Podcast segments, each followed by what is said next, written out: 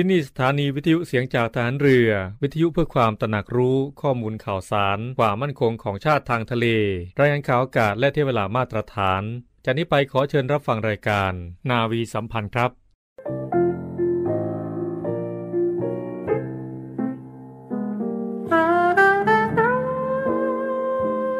12สิงหาคม อุดมศรีทุกเหล่าราชนาวีพักดีถวาย ขอพระแม่มิ่งเมือง เรืองรุ่งพรายเกษมสัน นิรันตราย นิรันเทิน ด้วยกราวด้วยกระหม่อมขอเดชะ ข้าพระพุทธเจ้า ข้าราชการ กองทัพเรือและครอบครัว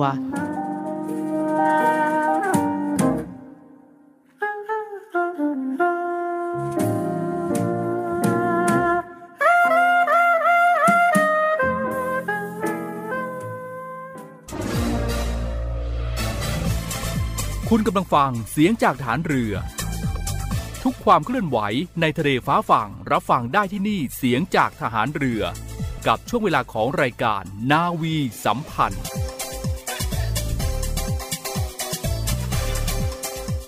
ร่วมกองทัพเรือไทยต้านภัยยาเสพติด สวัสดีครับท่านผู้ฟังครับ ขอต้อนรับท่านผู้ฟังเข้าสู่รายการนาวีสัมพันธ์นะครับ พบกันประจำทุกวันนะครับ 7โมงครึ่งถึง8โมงนะครับทางสถานีวิทยุเสียงจากทหารเรือแห่งนี้ แล้วก็ทักทายท่านผู้ฟังครับที่ติดตามรับฟัง 15 สถานี 21 ความถี่และก็ท่านผู้ฟังที่ติดตามรับฟังทาง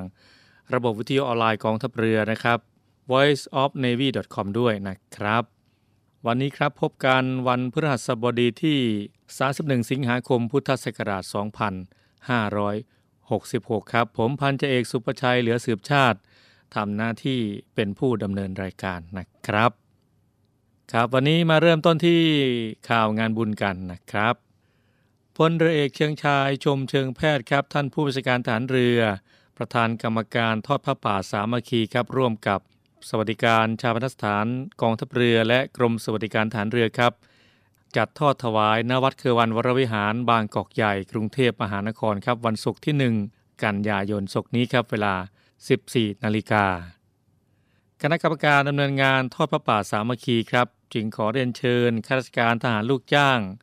พนักงานราชการกองทัพเรือ และก็สาธุชนผู้มีจิตศรัทธาทุกท่านครับ ร่วมทำบุญในการเป็นเจ้าภาพ ทอดพระป่าสามัคคีในครั้งนี้นะครับ โดยสามารถร่วมบุญได้ครับที่แผนกการเงินกองบังคับการกรมสวัสดิการทหารเรือ หรือโอนเงินเข้าบัญชีธนาคารทหารไทยธนชาติจำกัดมหาชนครับ ชื่อบัญชีพระป่าสามัคคีวัดเครือวันวรวิหาร บัญชีเลขที่ 019ขีด7ขีด086277ขีด4ครับ 019ขีด7ขีด86277ขีด4ครับ แล้วก็กรุณาส่งหลักฐานการโอนเงินที่แผนกการเงินครับ 02475 3268 ครับ 02475 3268 นะครับ ทางคณะกรรมการดำเนินการทอดพระป่าสามัคคีครับ ขออนุโมทนาบุญกับผู้มีจิตศรัทธาทุกท่านนะครับ และขอรัตนาคุณพระศรีรัตนตรยัยและสิ่งศักดิ์สิทธิ์ทั้งหลายครับได้โปรดดลบันดาลให้ท่านและครอบครัว จงประสบแต่ความสุขความเจริญรุ่งเรืองด้วย อายุวันณะสุขภละปณิธานธนสารสมบัติทุกท่านทุกประการนะครับ ผมทางทีมงานนาวิสัมพันธ์ก็ขออนุญาตอนุโมทนาบุญร่วมกับทุกท่านด้วยนะครับ ครับวันนี้สำหรับวันพระสบดีครับ เช่นเคยนะครับในช่วงของสถานีสุขภาพนะครับ วันนี้ยังคงอยู่กับคุณหมอนาวโทหญิง พิมชยาดุษฎีพันธนนท์ทันตแพทย์ โรงพยาบาลสมเด็จพระปิ่นเกล้ากรมแพทย์ทหารเรือนะครับ ยังคงอยู่กับเรื่องราวมะเร็งในช่องปากนะครับ ไปพบกับนาวโทหญิง จิรัชยาเสียรุณแล้วก็ต่อเนื่องด้วย ย้อนรอยคนกล้าครับพบกับพันเจเอกชำนาญวงกระต่ายนะครับ สถานีสุขภาพ สวัสดีคุณฟังและขอต้อนรับเข้าสู่เรื่องราวจากทางรายการในช่วงนี้นะสาระสุขภาพกับโรคมะเร็งช่องปากมา รวมพูดคุยกับคุณฟังกันอย่างต่อเนื่องค่ะ ยังคงอยู่กับคุณหมอนาวโทหญิง พิมชยา ดุษฎีพันธนนท์นะคะคุณหมอทันตแพทย์จากโรงพยาบาลสมเด็จพระปิ่นเกล้ากรมแพทย์ทหารเรือนะคะ ซึ่งท่านก็จบผู้เชี่ยวชาญทางวุฒิบัตร เฉพาะทางสาขา ด้านศัลยศาสตร์ช่องปาก และ maxillofacial มาร่วมนำเสนอเรื่องราวดีๆ กับเรื่องราวของโรคมะเร็งช่องปากเป็นสาระความรู้ในช่วงนี้ค่ะ สวัสดีค่ะคุณหมอค่ะค่ะ สวัสดีค่ะค่ะ ซึ่งตอนที่ผ่านมาเราก็ได้พูดคุยกันไป พอสมควรแล้วกับเรื่องราวของมะเร็งช่องปากนะทั้งอาการสัญญาณเตือนรวมทั้งแนวทางการรักษา รวมทั้งวิธีการรักษาที่สำคัญด้วยสำหรับโรคมะเร็งช่องปากนั่นคือการทำฉายแสงหรือเคมีบำบัด ในครั้งนี้นะคะ เบื้องต้นค่ะเรียนถามเพิ่มเติมถึงภาวะแทรกซ้อนจากการใช้รังสีบริเวณช่องปาก ทั้งศีรษะและลำคอค่ะ เห็นว่าถ้ามีภาวะแทรกซ้อนหรือว่ามีภาวะต่างๆ เพิ่มเติมด้วยมีอะไรบ้างค่ะที่เป็นความเสี่ยงเพิ่มเติมในครั้งนี้ค่ะ ค่ะ ก็จะมีภาวะเยื่อบุช่องปากอักเสบ ก็จะเป็นลักษณะเหมือนคล้าย ๆ แผลร้อนในอะค่ะค่ะแต่ว่าจะเป็นจำนวนค่อนข้างเยอะในช่องปากค่ะ ซึ่งมันก็จะมีผลต่อการดูแลทำความสะอาดช่องปากในขณะนั้นน่ะนะคะ แล้วก็การกินอาหารต่างๆ ก็จะยากในช่วงนั้นนะคะ ก็จะมีการดูแลสุขภาพช่องปากในช่วงนั้นเป็นพิเศษนะคะ แล้วก็เกิดภาวะปากแห้งนะคะ ด้วยว่ารังสีมีผลต่อต่อมน้ำลาย พอมันไปโดนต่อมน้ำลายมันก็เลยทำให้น้ำลายผลิตได้น้อยลง แล้วก็เกิดค่ะภาวะปากแห้งได้ค่ะ ซึ่งปากแห้งมันก็จะตามมาด้วยการเกิดฟันผุได้ง่าย แล้วก็ภาวะขากรรไกรยึด อาจจะเกิดจากเนื้อเยื่อหรือกล้ามเนื้อที่ช่วยในการอ้าหุบของปากอะค่ะ มันเกิดพังผืด ซึ่งเป็นผลอืมจากรังสีอะค่ะ มันเลยทำให้เราอ้าหุบหรือว่าขยับไม่ว่าจะหมุนคอหรืออะไรต่างๆ เนี่ย ติดไปกว่าเดิม ไม่เหมือนเดิมอะนะคะภาวะสุดท้ายนะคะก็คือที่คิดว่าน่าจะน่ากลัวที่สุดก็คือภาวะกระดูกขันไกลตายจากการได้รับรังสีรักษานะคะ หรือว่าค่ะ osteoradionecrosis หรือว่า ORN นะคะ ค่ะในในว่านั้นก็เป็นผลกระทบหรือว่าผลข้างเคียงที่อาจจะเกิดขึ้นจากการรักษาโดยการใช้วิธีการใช้รังสีบริเวณช่องปากนะซึ่งภาวะที่อันตรายหรือว่าภาวะแทรกซ้อนที่รุนแรงที่สุดค่ะนั่นคือ ดังที่คุณหมอได้กล่าวไป กับภาวะกระดูกขากรรไกรตาย จากการรับรังสีรักษาค่ะเรียนถามคุณหมอให้ช่วยขยายความสักนิดนึงค่ะว่าเจ้าภาวะกระดูกขากรรไกรตาย จากการรับรังสีรักษานั้นมันคืออะไรแล้วก็เป็นอย่างไรบ้างค่ะ ก็คือเมื่อกระดูกขันไกอะค่ะ ได้รับรังสีนะคะ เป็นปริมาณมาก ก็จะทำให้ขาดเลือดค่ะค่ะ เพราะว่าเลือดมันต้องมาเลี้ยงนะคะพอเลือดมาเลี้ยงน้อยลงเนี่ยทำให้ขาดออกซิเจนมาเลี้ยงด้วยอะค่ะ แล้วก็เซลล์ในการสร้างกระดูกเนี่ยก็โดนตัวรังสีเนี่ยทำลายนะคะทำให้ปริมาณเนี่ยลดจำนวนลง ดังนั้นเนี่ยหากว่าเกิดแผลฉีกขาดบริเวณเหงือก หรือว่าแผลที่เกิดจากการถอนฟัน การเกิดฟันปลอมกดทับหรือว่าของแข็งกระแทก เกิดเป็นแผลในช่องปาก ก็อาจจะทำให้เกิดการติดเชื้อไปที่กระดูกขันไกแล้วเกิดกระดูกตายขึ้นมาได้ค่ะ เหมือนมันมีผลต่อฮิลลิ่งหรือว่าการหายของแผลค่ะ ด้วยจากเซลล์ของกระดูกเอง จากเนื้อเยื่อที่มีเลือดมาเลี้ยงน้อยลงด้วยนะคะ ดังนั้นเนี่ยลักษณะที่พบก็คือผู้ป่วยจะมีกระดูกขันไกโผล่ในช่องปาก บริเวณนั้นเนี่ยก็คือแผลลักษณะเหมือนแผลไม่หาย ไม่มีเหงือกเนื้อเยื่อปกติอย่างเงี้ยคุมก็อาจจะมีอาการเจ็บปวด มีกลิ่นเหม็นนะคะ หรืออาจจะมีเศษกระดูกตายหลุดออกมาเป็นชิ้นๆได้เลยค่ะค่ะเรียกได้ว่าค่อนข้างรุนแรงแล้วก็เสี่ยงพอสมควรดังนั้นก็ต้องดูแลรักษาเป็นพิเศษสำหรับผู้ป่วยที่ใช้วิธีแนวทางการรักษาด้วยวิธีนี้นะก็ต้องดูแลกันอย่างใกล้ชิดต่อไปด้วยค่ะ และเดินถามคุณหมอถึงว่าแนวทางการป้องกันรักษาภาวะ แทรกซ้อนในช่องปากจากการใช้รังสี เพื่อการรักษามะเร็งช่องปากนั้นค่ะเขามีวิธีแนวทางหรือว่าผู้ป่วยควรจะปฏิบัติตนอย่างไรบ้าง หลังจากที่ได้รับการรักษาโดยการใช้รังสี รักษามะเร็งช่องปากในครั้งนี้ค่ะ ค่ะ ผู้ป่วยก็ต้องได้รับการแปรงฟันด้วยใช้ผลิตภัณฑ์ที่เหมาะสมอะนะคะค่ะก็แนะนำให้ใช้ยาสีฟันที่มีส่วนผสมของฟลูออไรด์ที่เป็นกลางค่ะ หรือว่าเป็นโซเดียมฟลูออไรด์นะคะ ยังไงลองดูพลิกฉลากข้างกล่องดูก็ได้ค่ะ แต่ฟลูออไรด์ของยาสีฟันที่เราใช้ทั่วไป มันจะไม่ใช่โซเดียมฟลูออไรด์ค่ะ มันจะเป็น stannous fluoride หรือว่าเป็นฟลูออไรด์ที่เป็นเป็นกรดค่ะดังนั้นเนี่ยส่วนมากผู้ป่วยจะไม่รู้ตรงนี้นะคะ ก็แนะนำให้ใช้ยาสีฟันที่มีส่วนผสมของฟลูออไรด์ที่เป็นกลางนะคะ แปรงฟันให้สะอาดให้มีประสิทธิภาพ ครบทุกด้านทุกซี่ ทุกด้านของฟันนะนะคะ อย่างน้อยวันละ 2-3 ครั้ง แล้วก็มาตามนัดของทันตแพทย์เพื่อติดตามอาการในช่องปากอย่างต่อเนื่องนะคะ หลังจากที่ได้เริ่มฉายรังสีไปแล้วอะค่ะ เพื่อรักษาภาวะแทรกซ้อนที่เกิดขึ้นได้อย่างทันท่วงทีค่ะแนะนำให้ผู้ป่วยจิบน้ำเปล่าบ่อยๆนะคะ ในกรณีที่น้ำลายแห้งนะคะ หรือว่าจะใช้น้ำลายเทียมก็ได้ค่ะ แล้วก็ใช้น้ำยาบ้วนปากที่มีส่วนผสมของโซเดียมฟลูออไรด์หรือฟลูออไรด์ที่เป็นกลางร่วมด้วยอะค่ะ เพื่อลดอัตราการเกิดฟันผุลุกลาม ที่เกิดจากการฉายรังสีนะคะ แล้วก็จากภาวะน้ำลายน้อยค่ะ จากนั้นก็มีการรับประทานอาหารอ่อนที่มีประโยชน์นะคะรสไม่จัดหรือว่าร้อนเกินไปเพื่อลดการระคายเคืองต่อเนื้อเยื่อในช่องปากค่ะ โดยเฉพาะอย่างยิ่งในภาวะเยื่อบุช่องปากอักเสบนะคะ อย่างตอนที่เราฉายรังสีหรือว่า ให้เคมีบำบัดอยู่เนี่ยมันก็จะเกิดขึ้นได้เองอะนะคะ แต่ว่ามันก็จะหายได้เองยังไงไม่เกิน 2 เดือนหลังจากที่รักษาเสร็จ แต่ในช่วงนั้นก็อาจจะต้องดูแลตัวเองร่วมด้วยเบื้องต้นน่ะนะคะ แล้วก็มีการฝึกอ้าปากค่ะ เพราะว่าเป็นการช่วยในการยืดกล้ามเนื้อบดเคี้ยวค่ะบริเวณใบหน้าอย่างสม่ำเสมอนะคะ โดยเฉพาะช่วงนาทีทองเลยในช่วงหนึ่งปีแรกหลังจากที่ฉายรังสีอะค่ะ ถ้าหลังจากหนึ่งปีแรกไปแล้ว แล้วเราไม่ได้ทำการบริหารอะไรต่างๆเนี่ยเนื้อเยื่อหรือกล้ามเนื้อที่ช่วยในการอ้าหุบปากเนี่ยมันก็จะกลายเป็นพังผืดค่ะอืมพอกลายเป็นพังผืดเนี่ยเราก็จะอ้าปากได้น้อยหรือว่าขานไกยึดนะนะคะ ซึ่งก็ส่งผลต่อการรับประทานอาหารนะคะ บางคนน้อยจนไม่สามารถเอาช้อนเข้าไปในปากได้อย่างเงี้ยค่ะก็จะทานอาหารหรือว่าการดูแลทำความสะอาดในช่องปากก็ยาก หรือบางคนอยากจะใส่ฟันปลอม ก็ยังจะเข้ายากเลยค่ะ ก็จะทำให้มีปัญหาในการไม่ว่าจะรับประทานอาหารหรือการทำฟันปลอมในต่อไปอะนะคะ ส่วนกรณีตรวจพบว่ามีกระดูกขานไกโผล่ในช่องปากอะค่ะ ก็จะมีทันตแพทย์เฉพาะทางสัญญาศาสตร์ช่องปากและ maxillofacial นะคะ เป็นการดูแลผู้ป่วยกลุ่มนี้อยู่นะคะ การรักษาจะมีการขูดกำจัดกระดูกตายค่ะด้วยวิธีและเครื่องมือทันตกรรมที่มีความกระทบกระเทือนน้อยอะค่ะ หรือว่า atraumatic technique อะนะคะ มีการรักษาร่วมด้วยกับการบำบัดด้วยการใช้ออกซิเจน ความดันบรรยากาศสูงค่ะหรือว่า hyperbaric oxygen therapy นะคะค่ะซึ่งในวงการทหารเรือเราก็น่าจะเป็นที่รู้จักกันอย่างดี ในส่วนของการใช้ hyperbaric oxygen หรือว่าขอเรียกย่อๆว่า HBO นะคะค่ะ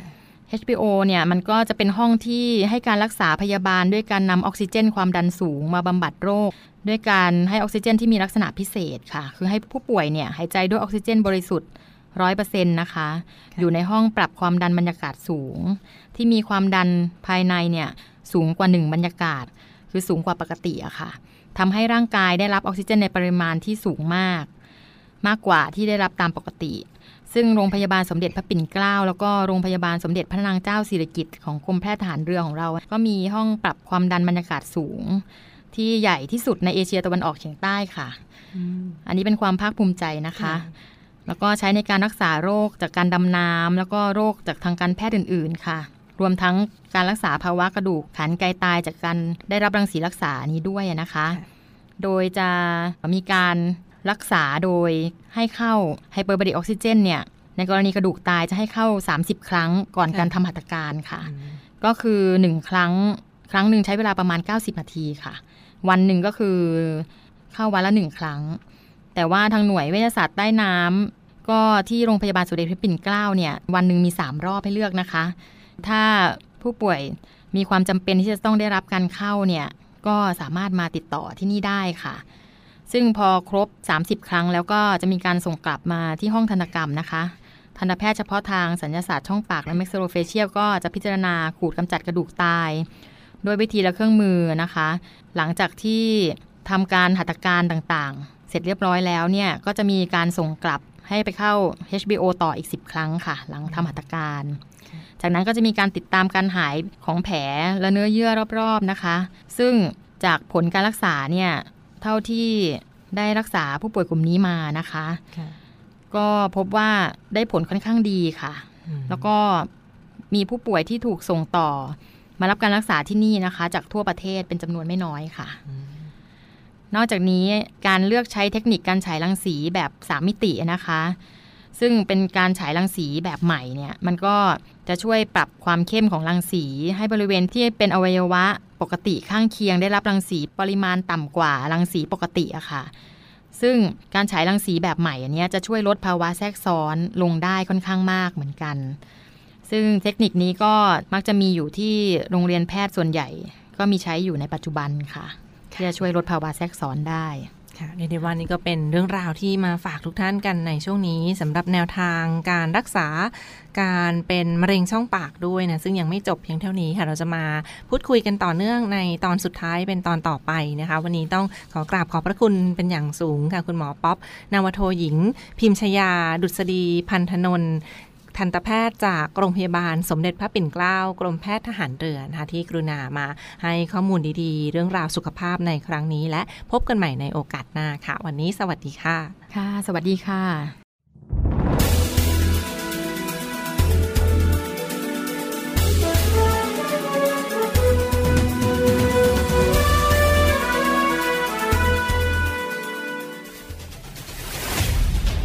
ย้อนรอยคนกล้า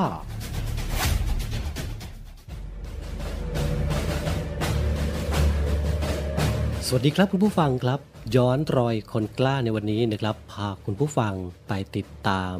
เรื่องราวของวีรกรรมอันหารกล้าของทหารนาวิกโยธิน ในยุทธการบ้านชำราก เหตุการณ์ยุทธการบ้านชำรากในครั้งนั้นนะครับ ถือว่าเป็นเหตุการณ์ต่อสู้ของทหารนาวิกโยธินกองทัพเรือ ครั้งสำคัญอีกหนึ่งเหตุการณ์นะครับ นับตั้งแต่วันที่ 20 เมษายน 2528 กองกำลังทหารฝ่ายเวียดนาม ปฏิบัติการโจมตีกวาดล้าง ทหารกัมพูชาประชาธิปไตยนะครับ ซึ่งมีฐานที่มั่นตามแนวชายแดนบริเวณเทือกเขาบรรทัดกำลังทหารเวียดนามนะครับจึงมีการรุกไล่ติดตามเข้ามาในเขตประเทศไทย และทำการยึดพื้นที่ตลอดจนสร้างที่มั่นที่แข็งแรงในพื้นที่ของประเทศไทย จึงเป็นที่มาของเหตุการณ์ในครั้งนี้ ของทหารหารของนาวิกโยธินกองทัพเรือในครั้งนั้นครับ ผู้บัญชาการป้องกันชายแดนจันทบุรีและตราดในขณะนั้นนะครับ จึงดำเนินการวางแผนปฏิบัติการตีโต้ตอบ เพื่อผลักดันกำลังเวียดนามนะครับที่รุกล้ำเข้ามาให้ออกนอกเขตแดนไทยโดยเร็วที่สุด 10 พฤษภาคม 2528 ชุดกู้ระเบิดนะครับ ด้วยการใช้อุปกรณ์เหล็กแหลม เหลาไม้ไผ่แหลม และดาบปลายปืนแทงแซะไปตามพื้นดินสามารถตรวจพบกับระเบิดบุคคลแบบตลับแป้งจำนวน นับร้อยลูก และกับระเบิดแบบกระโดดจำนวนหนึ่งนะครับส่วนเครื่องมือกู้กับระเบิดของทหารช่างไม่สามารถใช้งานได้นะครับ เนื่องจากวัสดุที่ใช้ทำกับระเบิดในครั้งนั้น เป็นพลาสติกนะครับ รวมทั้งบริเวณดังกล่าวเอง มีแร่โลหะต่างๆ เป็นจำนวนมาก ค่อนข้างทำให้เครื่องมือกู้ระเบิดไม่สามารถแยกแยะได้นะครับ วิธีการจึงค่อยๆกู้ด้วยความระมัดระวัง เวลา 15นาฬิกา45 นาทีนะครับ ชุดกู้กับระเบิด มีการประทะกับฝ่ายตรงข้าม ซึ่งมีกำลังประมาณ 20-30 คนในระยะประชิดชุดกู้กับระเบิดนะครับมีการปรับรูปขบวนเข้าประทะกำลังฝ่ายฆ่าศึก สถานการณ์ขณะนั้นนะครับฝ่ายเราเสียเปรียบมาก เนื่องจากอยู่ในพื้นที่ที่ต่ำกว่าค่าศึก และที่สำคัญยังอยู่ในพื้นที่กับระเบิดของค่าศึกด้วย จึงถูกทหารเวียดนามระดมยิงด้วยอาวุธชนิดต่างๆ ทั้งอาวุธประจำกายและอาวุธสนับสนุนนะครับการประทะในครั้งนั้นนะครับใช้เวลาประมาณ 30 นาทีจึงยุติลง ฝ่ายเราได้รับบาดเจ็บจากสะเก็ดของกระสุนคอ 83 มิลลิเมตรของฝ่ายข้าศึกหนึ่งนาย คือพลทหารบุญชรอินสาคร การปฏิบัติการในครั้งนี้นะครับ ยากลำบากในการเคลื่อนที่เข้าหาค่าศึกทุกย่างก้าวนะครับต้องระมัดระวังเป็นที่สุดในเรื่องของกับระเบิด รวมไปถึง ต้องป้องกันการซุ่มโจมตีของค่าศึก โดยลักษณะภูมิประเทศนะครับ เป็นป่ารกทึบ เต็มไปด้วยกับระเบิด ตลอดจนมีฝนตกหนักเกือบตลอดเวลาในขณะปฏิบัติหน้าที่กำลังพลป่วยเป็นไข้มาลาเรียหลายนายด้วยกัน ในช่วงหลังๆนะครับร่างกายเริ่มที่จะอ่อนเพลีย เนื่องจากพักผ่อนไม่เพียงพอ เสื้อผ้าอยู่ในสภาพชื้น ไม่สามารถประกอบอาหารได้ เพราะไม่มีแหล่งน้ำและไม่สามารถก่อไฟได้ต้องใช้เสบียงแห้ง ในการรับประทานกันในทุกวันของการปฏิบัติหน้าที่ วันสุดท้ายของการปฏิบัติการนะครับ 18 พฤษภาคม 2528 สามารถเข้ายึดที่หมายได้นะครับในเวลา 10 นาฬิกาทุกหน่วย เริ่มเคลื่อนที่เข้าสู่ที่หมายด้วยความระมัดระวัง โดยเฉพาะกับระเบิดของฝ่ายข้าศึก เมื่อเข้าใกล้ที่หมายนะครับทุกหน่วยทำการปรับรูปขบวนเตรียมการเข้ายึดพื้นที่ เวลา 11นาฬิกา5นาที วางกำลังยึดรักษาพื้นที่บริเวณนั้นเพื่อป้องกันมิให้ทหารเวียดนาม รุกล้ำเขตแดนเข้ามาในประเทศไทยอีกครั้ง ผลจากการรบในครั้งนั้นนะครับ ทหารเสียชีวิต 8 นาย บาดเจ็บจากการรบ 68 นาย ป่วยจากมาลาเรีย 584 นายย้อนรอยคนกล้า พาคุณผู้ฟังนะครับ ไปรำลึกถึงคุณงามความดี รำลึกถึงวีรกรรมอาหารกล้าของทหารหารเหล่านั้น สัปดาห์หน้านะครับทางรายการจะพาคุณผู้ฟังไปติดตามเรื่องราว ความกล้าหาญของทหารหารของไทย ในสมรภูมิที่ไหนบ้าง ฝากติดตามกันได้นะครับ กับรายการนาวีสัมพันธ์ในช่วงของย้อนรอยคนกล้าครับ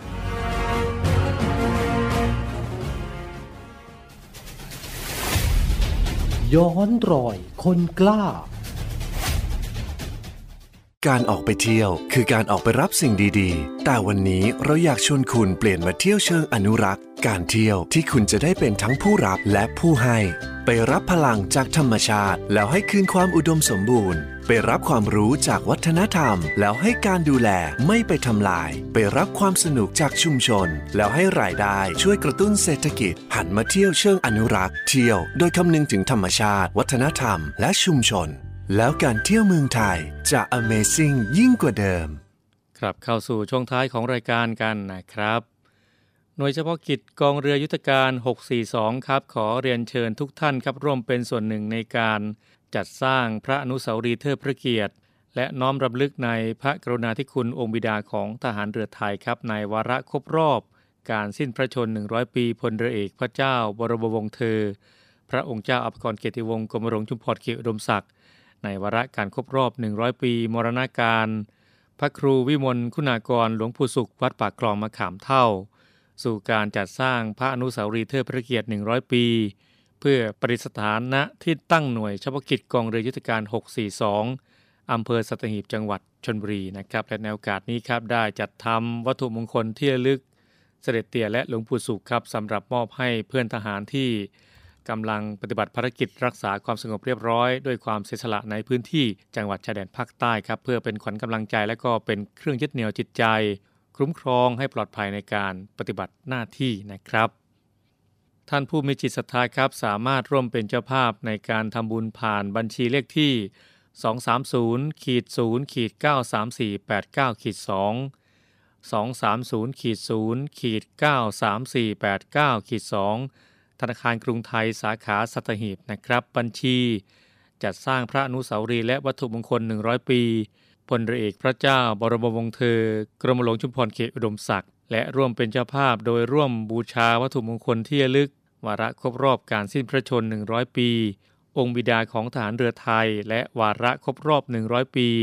มรณาการหลวงปู่สุขวัดปากคลองมะขามเท่านะครับ สอบถามรายละเอียดและก็จองวัตถุมงคลได้ครับที่หมายเลขโทรศัพท์ 064 262 5642 064 262 5642 นะครับ และแอด ID Line หน่วยเฉพาะกิจกร642 นะครับ ครับช่วงนี้ครับมาที่ข่าวบริการกันนะครับกำหนดสวดพระอภิธรรมว่าที่นาวเอกธนรัตน์บุญมีมีชัย สวดถึงวันที่2กันยายนศกนี้ครับเวลา 18นาฬิกาณศาลาหนึ่งชาปนสถานกองทัพเรือ วัดเครือวันวรวิหารบางกอกใหญ่ กรุงเทพมหานครนะครับ และ กำหนดพระราชทานเพลิงศพครับวันจันทร์ที่ 4 กันยายนศกนี้เวลา 16 นาฬิกา ณ ชาปนสถานกองทัพเรือ วัดเครือวันวรวิหารบางกอกใหญ่ กรุงเทพมหานครนะครับกำหนดสวดพระอภิธรรม นายสำลีทองบุราณบิดาเรือเอกพรชัยทองบุราณฮีโร่เหรียญทองแดงโอลิมปิกปี 2000 นะครับ สวดถึงวันที่ 1 กันยายนศกนี้ครับเวลา 19นาฬิกา30 นาทีครับ ณ วัดชัยทราวาสตำบลกาบิน อำเภอกุดเข้าปุ้น จังหวัดอุบลราชธานีครับ และกำหนดชาปนกิจศพครับ วันเสาร์ที่ 2 กันยายนศกนี้ครับ เวลา 15 นาฬิกา ณ เมรุวัดชัยทราวาสตำบลกาบิน อำเภอกุดเข้าปุ้น จังหวัดอุบลราชธานีนะครับกำหนดสวดพระอภิธรรม เรือเอกชะอ้อน พ่วงบุญบิดาจ่าเอกดุสิตพ่วงบุญ สวดถึงวันที่ 1 กันยายนศกนี้ครับ เวลา 19นาฬิกา30 นาที ณศาลาหนึ่งชาปนสถานกองทัพเรือสัตหีบอำเภอสัตหีบจังหวัดชนบุรีนะครับ และกำหนดชาปนกิจศพ วันเสาร์ที่ 2 กันยายนศกนี้ครับ เวลา 16นาฬิกา ณ ชาปนสถานกองทัพเรือสัตหีบอำเภอสัตหีบ จังหวัดชนบุรีนะครับกำหนดสวดพระพิธรรม พันจ่าเอกจุทาวัตรรื่นเริงครับ สวดถึงวันที่ 1 กันยายนศกนี้เวลา 19นาฬิกา30 นาทีครับ ณ วัดมงคลโคทาวาสตำบลคลองด่าน อำเภอบางบ่อ จังหวัดสมุทรปราการนะครับ และกำหนดพระราชทานเพลิงศพ วันเสาร์ที่ 2 กันยายนศกนี้เวลา 16นาฬิกาณเมรุวัดมงคลโคทาวาสตำบลคลองด่าน อำเภอบางบ่อ จังหวัดสมุทรปราการนะครับ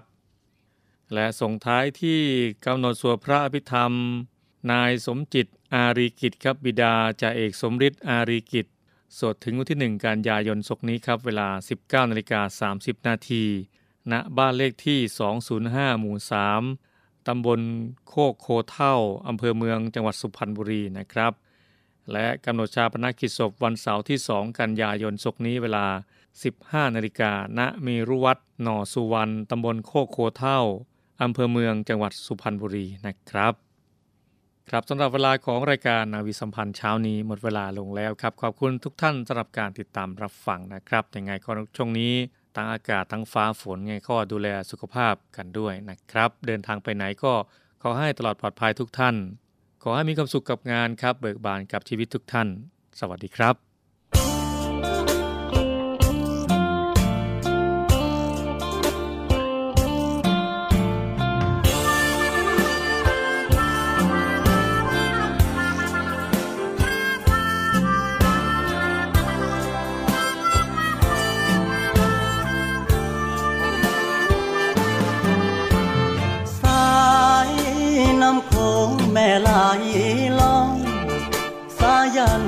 ตะวันสาดส่อง มองสองฝั่งทั้งซ้ายและขวา หน่วยนอปอคอล่องเรือเรียบฝั่งคงคาระเวนน่านน้ำตามท่า โอละนาแสนเปลี่ยวใจเลือสาวคนงามอยู่ตามทางน้องนาง สวนผักปลูกพลิกมะเขือ เมื่อเจอสามวัยหัวใจแทบหลุดจากเรือ หากสาวเจ้านั้นจุนเจือ ลูกทับเรือหักได้บ่นาดอกละดู บานแล้วตามแนวฝั่งโขงขอเพียงนิ่มน้องอนง กแม่คงอย่าคิดชังนอปอพอต่อชอดอที่เขาไกลห่างนอก็ขอมาขอเคียงข้างรับรักสักครั้งคนดี สาวอีสานเจ้าแสนซื่อสมคำที่เขาเล่าลือ งานหรือก็ขยันอย่างนี้ ที่มีแต่ใจหากจริงไม่คนดี จะมาปลูกรักที่นี่ รับพักพี่หนุ่มนอปอคอ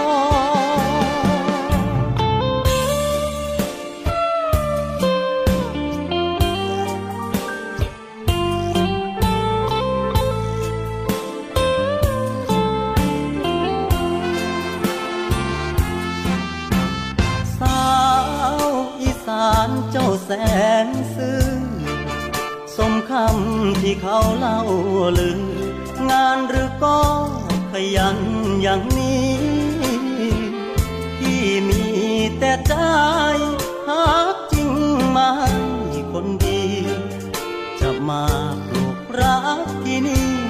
รับฮักพี่หนุ่มนอปอคอ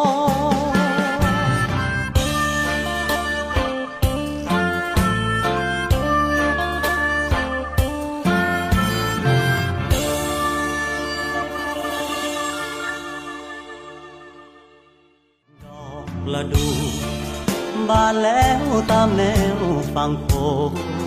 พอเพียงนิ่มน้องอนงลูกแม่คง